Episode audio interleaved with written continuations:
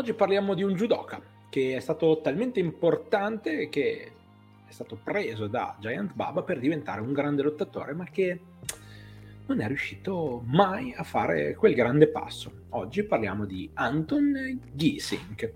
Benvenuti quindi a un nuovo appuntamento con un Lariatto al giorno. Io sono Stefano, una delle voci di Lariatto, e oggi vi parlerò di un uomo che alle Olimpiadi di Tokyo del 1964 batte Akio Kaminaga chi era Akio Kaminaga? Era uno dei più grandi judoka giapponesi e che ovviamente tutti pensavano avrebbe vinto la medaglia d'oro alle Olimpiadi.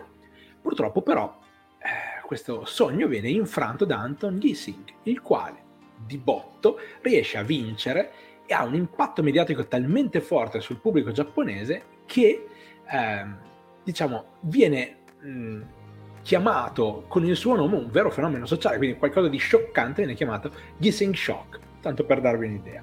Bene, Gissing, grazie all'aiuto di Nippon TV, che ovviamente era eh, uno sponsor importante per la All Japan, riesce a unirsi quindi alla federazione di Giant Baba che aveva grandissime aspettative su di lui e voleva farlo diventare un top gaijin della All Japan e quindi lo manda in Texas ad allenarsi con eh, Terry Funk e suo fratello, quindi in uno dei contesti migliori per diventare grande all'epoca e per avere uno stile che poi potesse effettivamente funzionare in Giappone.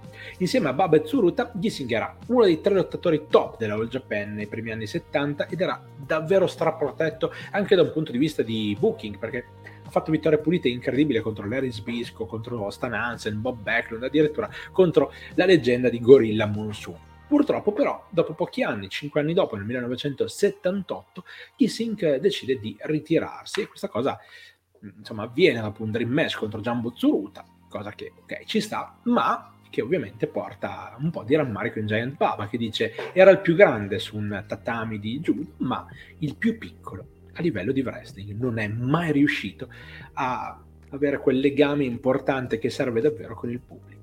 Questa era una storia che ovviamente ho raccontato in pochi secondi, in pochi minuti, ma che voi potete allungare, allargare e andare a cercare qualcosina in più sul web e scoprire qualcosina in più sul mondo del puro reso. Noi lo facciamo ogni giorno, ogni mattina alle 8, dalle lunedì al venerdì, alle 8 su YouTube e su Spotify vi portiamo un pezzettino di puro reso e poi sta a voi andare a cercare.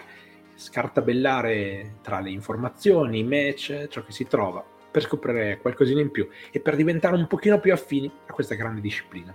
Noi continueremo a portarvi altri lariati al giorno, continuate a seguirci ogni mattina, da lunedì al venerdì non potete sbagliare. Ci trovate dove volete voi. Grazie mille di cuore, ci risentiamo alla prossima.